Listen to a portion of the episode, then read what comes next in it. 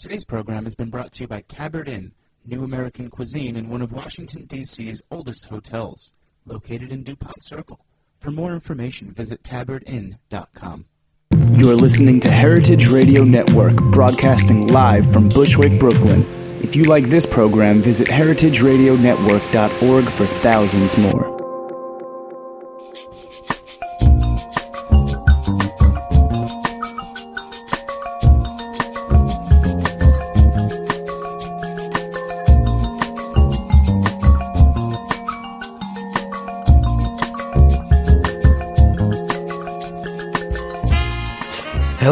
Welcome to Fuhmentaboudit on heritageradionetwork.org. I'm Mary Izett, And I'm Chris Cuzme. and we're your co hosts for this show on all things fermented with an emphasis on homebrewing. Live every Monday night at 7 p.m. on heritageradionetwork.org. And archived on iTunes and Stitcher and on heritageradionetwork.org. Mary, Hap- what's going on? Happy December, first of all. Can you believe it? No, no, I cannot. I know what- it happens every year, but I'm not, you know, not ready for it. What's happening this week? We've got two events that we're looking forward to. The first is on Thursday at the Brooklyn Brewery. It's the New York City Brewers Guild New New York City Beer Week fundraiser. So New York City Beer Week is scheduled for February of next year. February 21st to March 2nd, and uh, we're starting off with a giant party at uh, Grand Central Terminal in at Vanderbilt Hall. And so this fundraiser is really important for us as a guild, and it's our first time doing something on this magnitude. We think it's going to be really great, really fun, iconic New York. I'm working with uh, uh, Metropolitan Transit Museum or uh, with the MTA um, to get musicians uh, from their program Music Underneath New York. I'm really excited about that. Um, so, like scattered across the place will be, you know, not only awesome beers from 30 different breweries, um, but like uh, different street musicians that we all have seen down there. It's gonna be really fun. Yep. So But- tickets. Yeah, exactly. So this Thursday is the fundraiser, and a lot of the New York City breweries are um, will be pouring some very rare and unusual beers. It's definitely going to be worth the forty dollar ticket.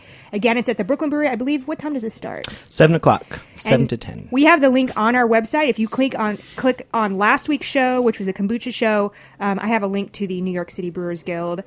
Uh, to the fundraiser where you can buy your tickets, and we'll also post one on with tonight's show, but that might not be posted till tomorrow or or the next day or so, depending how much time I get. If you go to Brooklyn Brewery's website or NYC Brewers Guild um, or New York City Brewers Guild.com, uh, go to the events calendars. You can find these events and a link, quick link to it. We're just over half sold.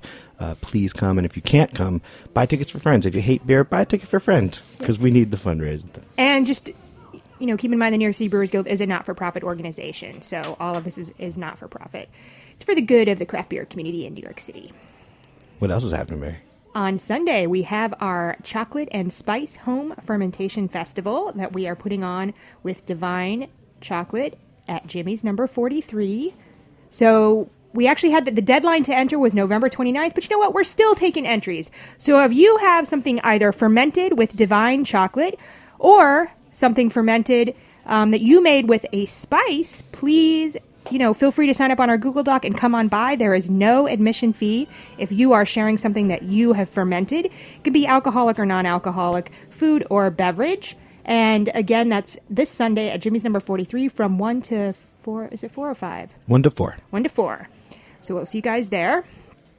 So, since it's now December, it's definitely chilled down here in New York City. What is that have us homebrewers thinking about? Maybe Christmas beers, winter beers. So, in our studio, we have two of our favorite homebrewers in New York City Mr. John Naegele Hello. and Mr. Phil Clarke. Hello, Mary. And Hi.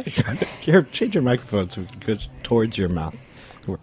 that, that was gross. I'm glad. That was making don't have a slightly. picture Uh, of that. Yep, that's true.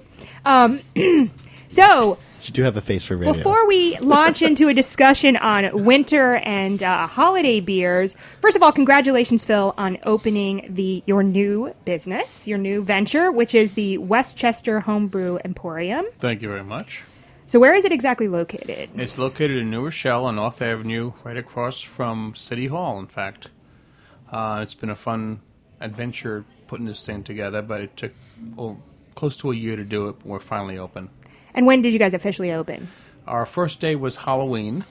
It should have been a few days earlier, but I came down with pink eye. And I didn't want to give that to the customers, so we held off the Halloween.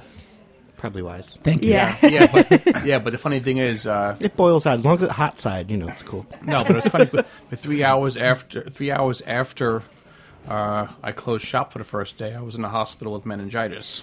That was not fun. So pink eye doesn't really Count. play a big part in my life right now. Right. All right. Well, we're glad you're out of that. No, thank you very much. Yes.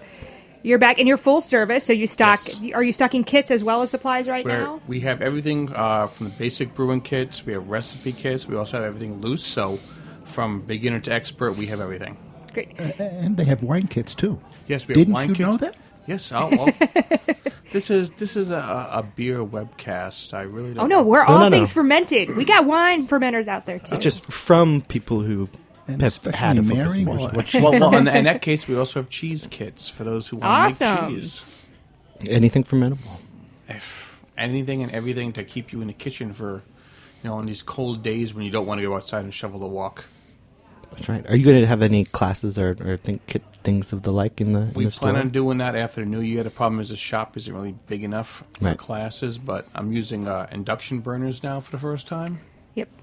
and with those we can possibly do classes. I hope to do them in January. We, we, we, we have to look into the logistics of it. Right. It's very cool. Mm-hmm. And uh, how how did the idea spark for you? I mean, you're so. Let me tell a story about Phil Clarke real quick. When I first started homebrewing in 2001, you know, I was uh, I was at work and I got really addicted to to. I, I had only had one batch in, in the fermenter and I was freaking out about what what's going on. I came became instantly addicted to that feeling. You know, I did the brewing side and I had to leave it leave it alone, let it do. I'm and I'm at work and I'm looking at different homebrew sites and, and people in New York City, the New York City compu- community, and this name kept coming up. Phil Clarke, you know, blue ribbon here, blue ribbon there, and and I, I think a Scotch ale you'd won. At, I uh, heard he was a god at the time. and then I found out that he's from this club called the New York City Home Brewers Guild, and and then you know I find out that this club meets on the third Tuesday of every month, and I look at the clock and I go, or I look at the date, and it's the third Tuesday of the month, and and uh, and then. It, it meets at seven thirty. At six thirty, and I just packed up my stuff and I ran out the door and I went to the New York City Home Brewers School. I walk in the front door and this this uh, crazy guy is like, "Hi, I'm Phil Clarke. Are you here for the meeting?" And you came from my, from my hero to my friend in, in an hour. It was awesome. I should say he's your hero, just so you know. a lot of people still consider me the hero after all these years. After all these and, years. and you should be on that list. But at that time, there were no homebrew stores in, in the neighborhood or in this in this area, and so I think it's really cool that you find you've you've done that. It took it took a bit of time to do that, and it was funny because uh, my wife Janet, uh, long story short, she lost contact with a lot of her relatives, and in the last two or three years, she met a long lost cousin. And it turned out uh, that this guy runs the largest chain of homebrew stores in the Northeast, actually in the country. He has four stores. His name is Roger Savoy. He owns the Homebrew Emporium chain, and she met up with him. It's like, you know, Roger. I said, name sounds familiar. He goes, you know, Homebrew Emporium. Yeah, I think so. He's my cousin. So that's how we we got to know each other, and over time we were talking, and we, the idea of a homebrew shop down in Westchester seemed to be a good idea. His other shops were between Albany and Boston, so the fifth shop opened up in Westchester County, and that's where we are right now. That's awesome. Awesome. But notably, that, I mean, it's, I, I love this. But you're still brewing and doing a lot. And when I think of what you brew, I think of kind of big warming beers. Like Scotch Ale has long been a specialty of yours, and you just got back to brewing a rauchbier as well. And when I think of Christmas, and when I think of December, and I think of holidays, I think of these kind of kind of beers as well as spiced beers, which John Naegele has done quite a bit of. Oh yeah. So it's interesting that the dichotomy of you guys, we haven't gotten started yet, but let's start it now. You don't like Christmas beers, Phil. I don't like this Christmas spice beers. I don't like cinnamon or nutmeg in the beers. But when I think of Christmas beers, there's also the big malty beers. You mentioned the Scotch Ale. Um, I brewed that for the first time in probably three years because it's such a big beer, but you have to ferment it cold. And I'm doing that now. And I have five gallons of it. I'm ready to rack into secondary. And it's been chugging along nicely around 62 degrees. I'm very happy with that. I couldn't do that in my apartment for all these years. And you have it in the basement. You have it in a basement. Uh, it's not in the basement. It's in the back of the shop right now. It's in a cold, a cold corner where I can do that. And the rauchbier, I made one yesterday, uh, teaching a class at the Botanical Gardens, and that's fermenting right now at about 55 degrees in another cold corner of the of the shop. So the rauchbier, you're using ale yeast or lager yeast? And I'm using lager yeast using for this. lager. So yeah, a I- true Rausch beer. It's definitely. I was. I would. I would not make this beer with an ale yeast because a rauchbier is is a lager, and every, anything I make is pretty much traditional. I don't like to change things up too much. the exception of the Scotch ale because mine is just so. Yours is an Big. imperial Scotch ale. it's a double imperial Scotch ale. okay, yeah, that's why I never graded highly. Yeah, but it does really well in competition. People like it because fabulous it's beer. It's a fabulous beer. Yeah, it's- it's, it's- not a Scotch ale. it's a weapons grade Scotch ale. I'll give you that. And you could yes. So tell us a little bit about so people that want to brew a Scotch ale but maybe never have before. What do you consider kind of the the essential? characteristics. Yeah, and also, I mean, there's several. De- I mean, there's all kinds of degrees of Scotch ale. So, Well, what do you suggest to people when they're thinking about you know Well, trying there's to brew a there's Scotch different ale? levels of Scottish ales, and they're all the the little brother of the Scotch. The Scotch ale is the holy grail of Scottish beers because they're just that big, and making them that big makes them harder. But the big thing is you have to ferment them kind of cold. Uh, Scottish yeast likes it in the low 60s this way because the, the, the beer itself is just, is clean. There's no esters at all in it. Mm-hmm. It's just malt. So you're basically c- fermenting cold to suppress the ester produ- ester and any Exactly. phenolic Yes. production as well. If there's, if there's mm-hmm. esters in it, there's a problem with that beer. And that's the way I feel about it. And what, I've made 60 shillings Scottish ales, which are about 2% alcohol.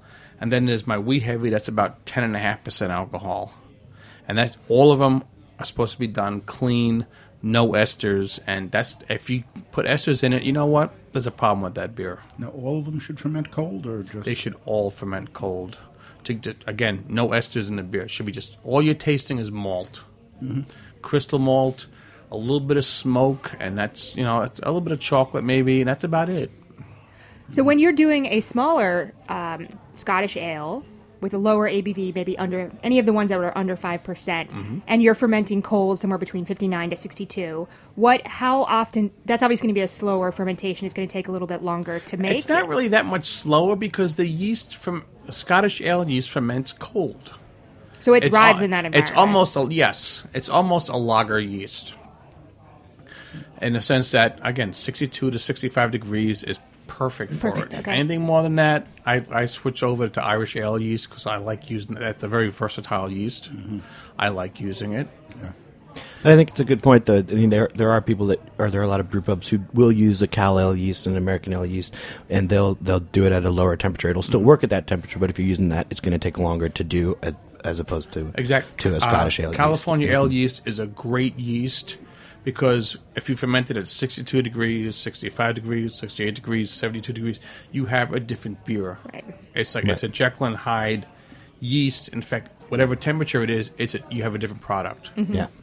So again, more, for those of you out here who are newer to homebrewing, at higher temperatures you're going to likely get more esters and more phenols, So more fruit flavors, maybe some spice characteristics, depending what the you know what type of yeast that you're you're you're um, using, as well as what kind of you know malt base you're using. And it'll ferment faster. right, and you'll get a versus- faster fermentation. Um, Whereas if you're fermenting at cooler temperatures, you're going to suppress that that ester Right. and you know But- that fruity fruity quality. But if, if you're making something as big as a, s- as a as a wee heavy, a strong Scotch ale, you don't want to rush it. If you rush it, you get so many things in it that should not be there. That's why I like to ferment it. That's why I haven't made it in so many years. My beer refrigerator died years ago. I couldn't do it. If I did it at 70 degrees, it'd be a completely different beer. I would not be happy with You'd be it. making Yeah. an old ale instead. Exactly. Yeah. Or a barley wine. so how how mu- how long do you expect your fermentation take for this Big Daddy, and what's your expected ABV? my primary fermentation will probably be about 10 days. The secondary, I'm going to let it go for probably two months before I bottle it. And even then, I'm going to uh, I'm going to let it prime in the bottles, warm, 70 degrees being warm, for maybe a week or two. And then I'm going to chill it down again. In the bottle. Yes. So you're going to basically lager your bottles to some degree. exactly. Okay, and that that's to give them more of like a again smooth them out. Smoothness. It's all. You don't want any esters. You want just to be. all- Essentially, what you want with a, with a, a good Scotch ale is malt. You want nothing else. Here's another interesting thing for both of you. Uh, one person has moved on a little bit, but both of you, when I met you, were all extract brewers. So you said you hadn't made this recipe in three years. Did you? Is it extract now? When did you move to? to uh, I mean, sorry, to all grain. Um, I brewed all. I started brewing all grain several years ago when I tried going uh, commercial as a brewer, and I, I for about a year I was brewing in different brew pubs and breweries, and of course you have to brew extract. Uh, you have to brew all grain rather. I'm sorry, you can't brew extract commercially; it's too expensive. But uh, I found out that my my wee heavy could not be. I couldn't brew a five gallon batch of that at home because it was too much grain to fit into my mash tun. Right. Oh, yeah. I figured it out. It was about 24 pounds of grain, and that couldn't fit into a 10 gallon igloo cooler. So I kind of stopped doing that one. I, that's probably why I couldn't brew it because I was brewing all grain. I couldn't do that one. Right. It was too big. Right. Let's um actually on that note, we're going to take a break. We'll be right back in a couple minutes. Please stay tuned for more um, for more ideas on brewing winter and holiday ales. Fuhmentaboudit.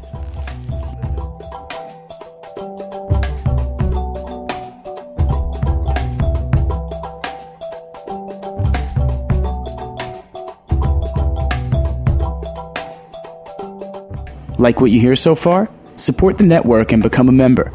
Membership helps us bring you the best food radio in the world and gives you access to thousands of dollars in discounts at the sustainably minded businesses that support us.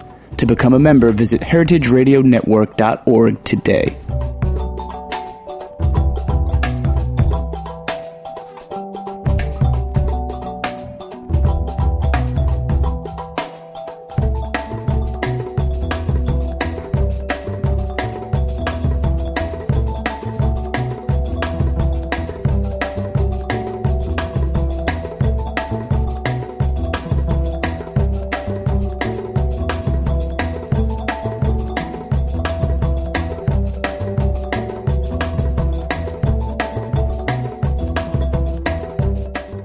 Following program has been brought to you by Tabard Inn. Tabard Inn, Washington, D.C.'s quintessential small hotel, is located on a quiet, tree lined street just five blocks from the White House. Vibrant yet unassuming, the Tabard is comprised of 40 sleeping rooms, each unique in character and design. Feast on eclectic American cuisine in their acclaimed restaurant, or enjoy a cocktail and listen to live jazz in one of their cozy Victorian seating areas. Mingle with travelers from around the world who find the Tabard the only place to stay when taking their travels to Washington. For more information, visit tabardinn.com. Welcome back to Foment About It on heritageradionetwork.org. So we're joining the studio today with Phil Clarke and John Naegele, and we're chatting about brewing winter and holiday beverages. I shouldn't restrict it to beer because hopefully we'll get to something else after a Uh, while. I think we will because uh, John Naegele, Yeah, you I did. keep I did. pouring all sorts of awesome stuff. Mary's birthday was on Saturday, by the way. Happy birthday! And uh, Hey, happy birthday. you brought a tawny port. I think of winter when it when it. oh man, that was delicious. I did have a sip. Let's let's go away from beer for a brief moment. How'd you make your tawny port? A homebrew kit, literally a three gallon port kit that I made, I think it was 2005, might have been 2007.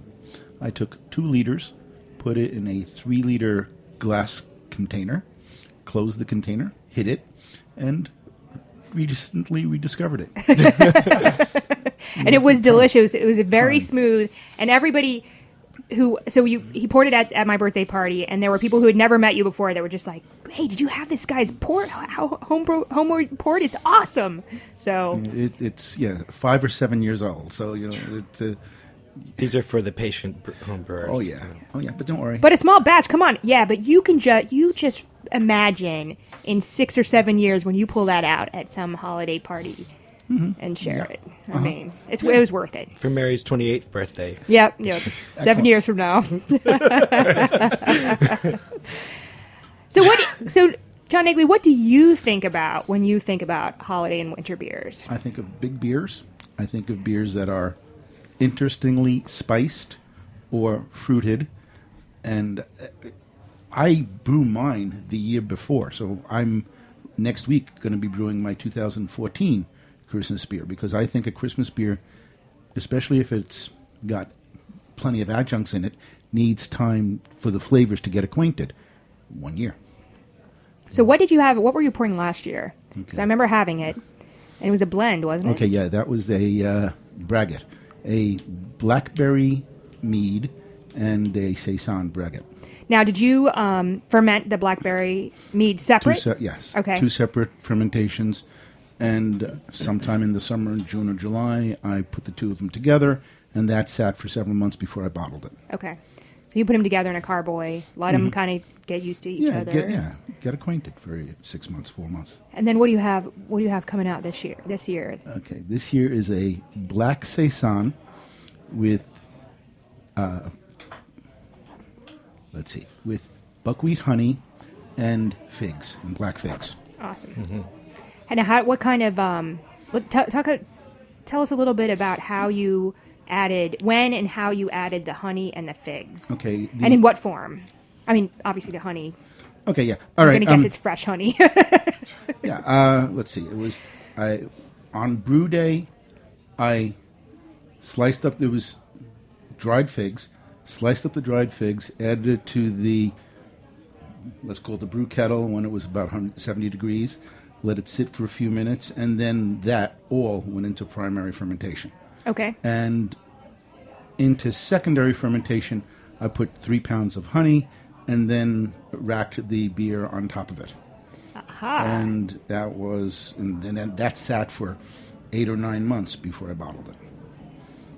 And then You racked on top of it and and uh, just kind of shook it or stirred it or just kind of trusted Mm. that whatever yeast was left in suspension would, would act act up and have it. and You'd keep the aromatics. Oh, I. I, I made sure I racked some yeast too, so that because I knew I was going to be doing some that. just your trub, like the yeah, yeast trub right. at the Shook bottom, up- right? With the okay. Mm-hmm. cane, with the racking cane, just uh, rousted that, and you can see some coming through. And what have been some of your other favorites over the years that you've made? Oh, I did a mulled cider and mulled mead. So I mean, and Christmas beers, Christmas spices, if you will. You know, cinnamon, nutmeg, coriander, juniper, cardamom, orange peel, lemon peel. So yeah. Now, when when you're using spices, I've noticed, especially if you're using combo spices, things have different shelf lives. Different spices will have different shelf lives. So the blend that you have when you first do it can sometimes change, and they'll, they'll find different. You know, they'll peak, the spices will rear their heads in different Right, yeah, ways over the things. exactly, And so right. if we, I, I, I- my my my hope is that the beer is fully consumed by the time that happens. right, but and, from and any sort. generally with the Christmas beer it is because obviously from Thanksgiving until you know until it's done, I you know I'm bringing it everywhere I go, Yeah. and uh, it gets consumed. Believe me. Oh, I believe it.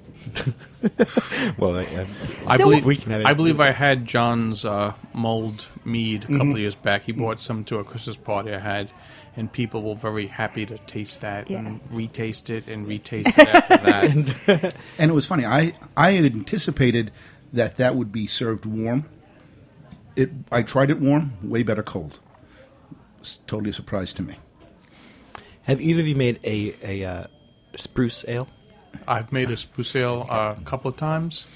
That's u- generally something I make in the late spring because you, I want to get the spruce tips fresh, mm-hmm. which means you have to cut it off the tree April or May.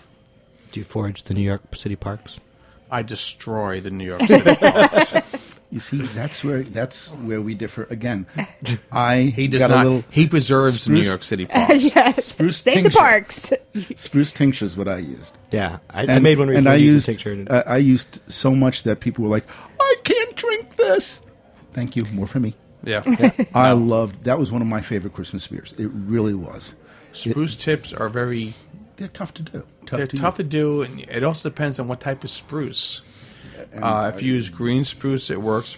White spruce doesn't work. Blue spruce, you might as well just pour Lysol into your into your broom bucket.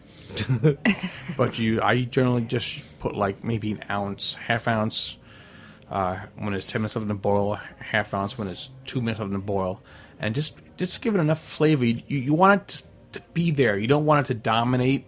right. Because again, you'll you'll have that Lysol beer. Homebrew hint: If you're adding spruce or anything to the beer, don't use finishing hops because the finishing hops and the flavor you're adding will fight each other. Exactly. Yeah. Good point.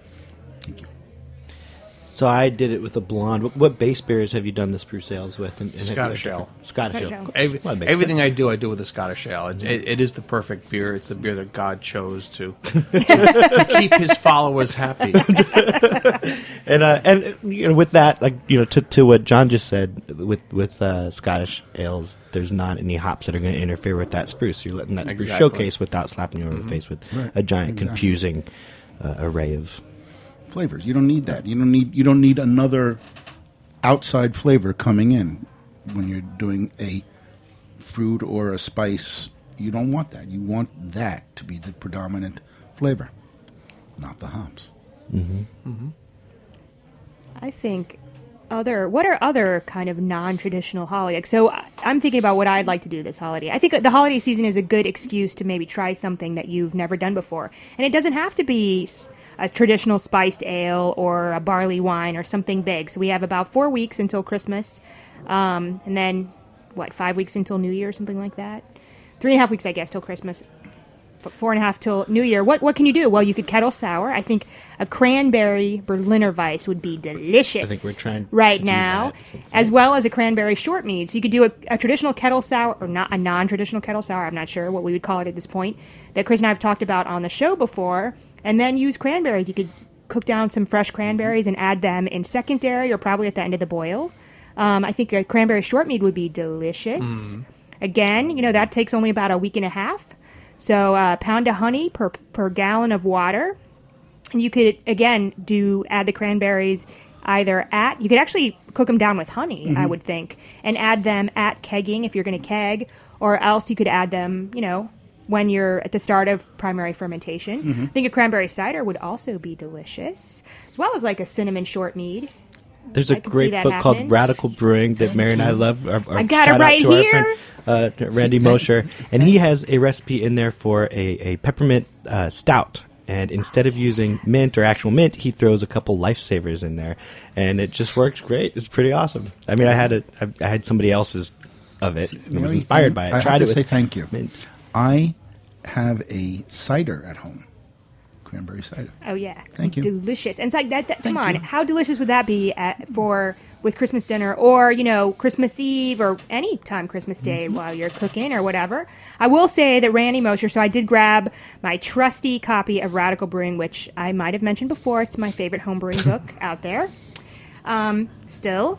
And anyway, Randy has the 12 beers of Christmas. So if you want inspiration, I would recommend that you browse through this. He has a he has several more, but he has the caramel quadruple, the spice cherry double, saffron triple, Christmas Oh, gruit. Oh yeah, saffron. gruit. Now's the time to break out those old school herbs and spices, right? Little rosemary, yarrow. Come on, I'm excited. I'm going to brew this weekend. I'm excited. Honey ginger IPA, a crab apple lambic ale, gingerbread ale, spiced yeah, spiced bourbon stout, and an a- Abbey Weizen. So think about some traditional winter beers, maybe like a, you know, you could do a, a mini barley wine, but some malt forward beers. There's no such thing What as is a a mini, mini barley, barley wine. mini barley wine is What- also the gravity of 1090 No, no, as no. far as I'm and, concerned. and that's a pale ale, isn't it? That's a pale No, ale No, I think me. what if you could do? What if you did a dark but very malty beer that wasn't didn't quite fit in the Scottish ale category? I take Brew it out of now, let it sit for 12 months, and serve it next Next year, Thanksgiving. that's true. That's true. Brew the brew the big beer and let it sit. Really, But I see also stouts and porters, right? Brew up. You could brew a you know a small dry stout easily, or a traditional porter, or even a dark mild. cranberry porter. Yeah, absolutely. Or um, you know what else are some fun? What if you? What kind of eggnog beer do you think? you could Rosemary do? vanilla porter. Yeah, that sounds. Well, one thing I, I about ten years ago, I brewed a a Santa Claus clone. Came from the book Clone Brews, and I think I drank the last bottle this year. So what was the ABV on that? Because I know Santa Claus has kind of ranged over the well. Santa Claus is about fourteen percent. Mine was about eleven, but I'm thinking maybe it's time to do that again. Yes, again, it's that it was started as a lager. That was an incredible. That- and I uh, at my Christmas party, and if you're not invited, don't show up at my door. I don't want you there. But I would actually serve. I would do vertical, uh, horizontal tastings rather, and I would bring out bottles of Samichlaus going as far back as the '80s, and just put out four or five of them, and then one of them would be mine that I brewed eight, ten years ago, and people just it worked. It was a great contribution to this tasting. But mm-hmm. I think it's time that I should. I- That's one thing I want to do. I want to start going back to the ones I did years ago that I haven't done yet. And the Santa Claus is something. It's not my recipe. It came from the book Clone Brews. With Tess and Mark. Tess and Mark. I recommend anyone who wants to brew commercial beers on a small scale pick up this book. That is a very good book. Yeah, but the Especially but- a tricky beer like that. I would- yeah, but I think my I, I think book. I think everyone here has had that beer, Mm-hmm. has had the the cloned copy mm-hmm. that I made, and it works. It's a killer beer. So I think it's time that I make it again I have let it lager over. That, The, that's a year from now. Is Yeah. probably I'll make it now and I'll You serve break it out. next break out the first bottles. Mm-hmm. Yeah. I'll serve it so next that, year. again back to the point. The Christmas beers are beers that you really do need to let sit. Yep. You can't you can't make them soon. Well, the big You- ones. yeah. The, well, That's Christmas what that's what emotes Christmas to these people. I people. know, talking- I know. But we live in a cold climate. That's you know that's where Christmas beers are. Christmas beers have traditionally been just bigger Yeah. beers of whatever else the brewery is doing. It's a little bit more malt, or if you want to call it, eh, you know, let's conserve. Let's conserve water. yeah, conserve water, the higher concentration. Yeah. Yeah, so good luck to all of you um, in your if you're doing some holiday and or Christmas brewing, either for this year or next year. We'd love to hear from you. Please comment on. Um, I'll get the show posted up either tonight or tomorrow. Please comment or reach out to us. Uh, we'd love to hear what you guys are brewing. So thanks again to Phil Clarke and John Naegele, our guests tonight, and Chris Cuzme. Oh shit! Fuhmentaboudit. Check out Homebrew Emporium of Westchester. We could say shit. You can oh, say yeah. shit. You can If I curse knew your that, God. holy Ferment motherfucker! about it over here.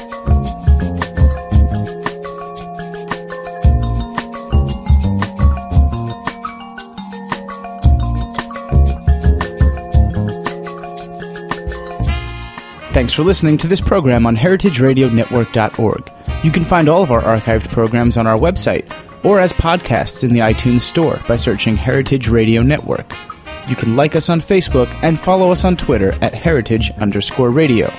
You can email us questions at any time at info at heritageradionetwork.org. Heritage Radio Network is a nonprofit organization. To donate and become a member, visit our website today. Thanks for listening.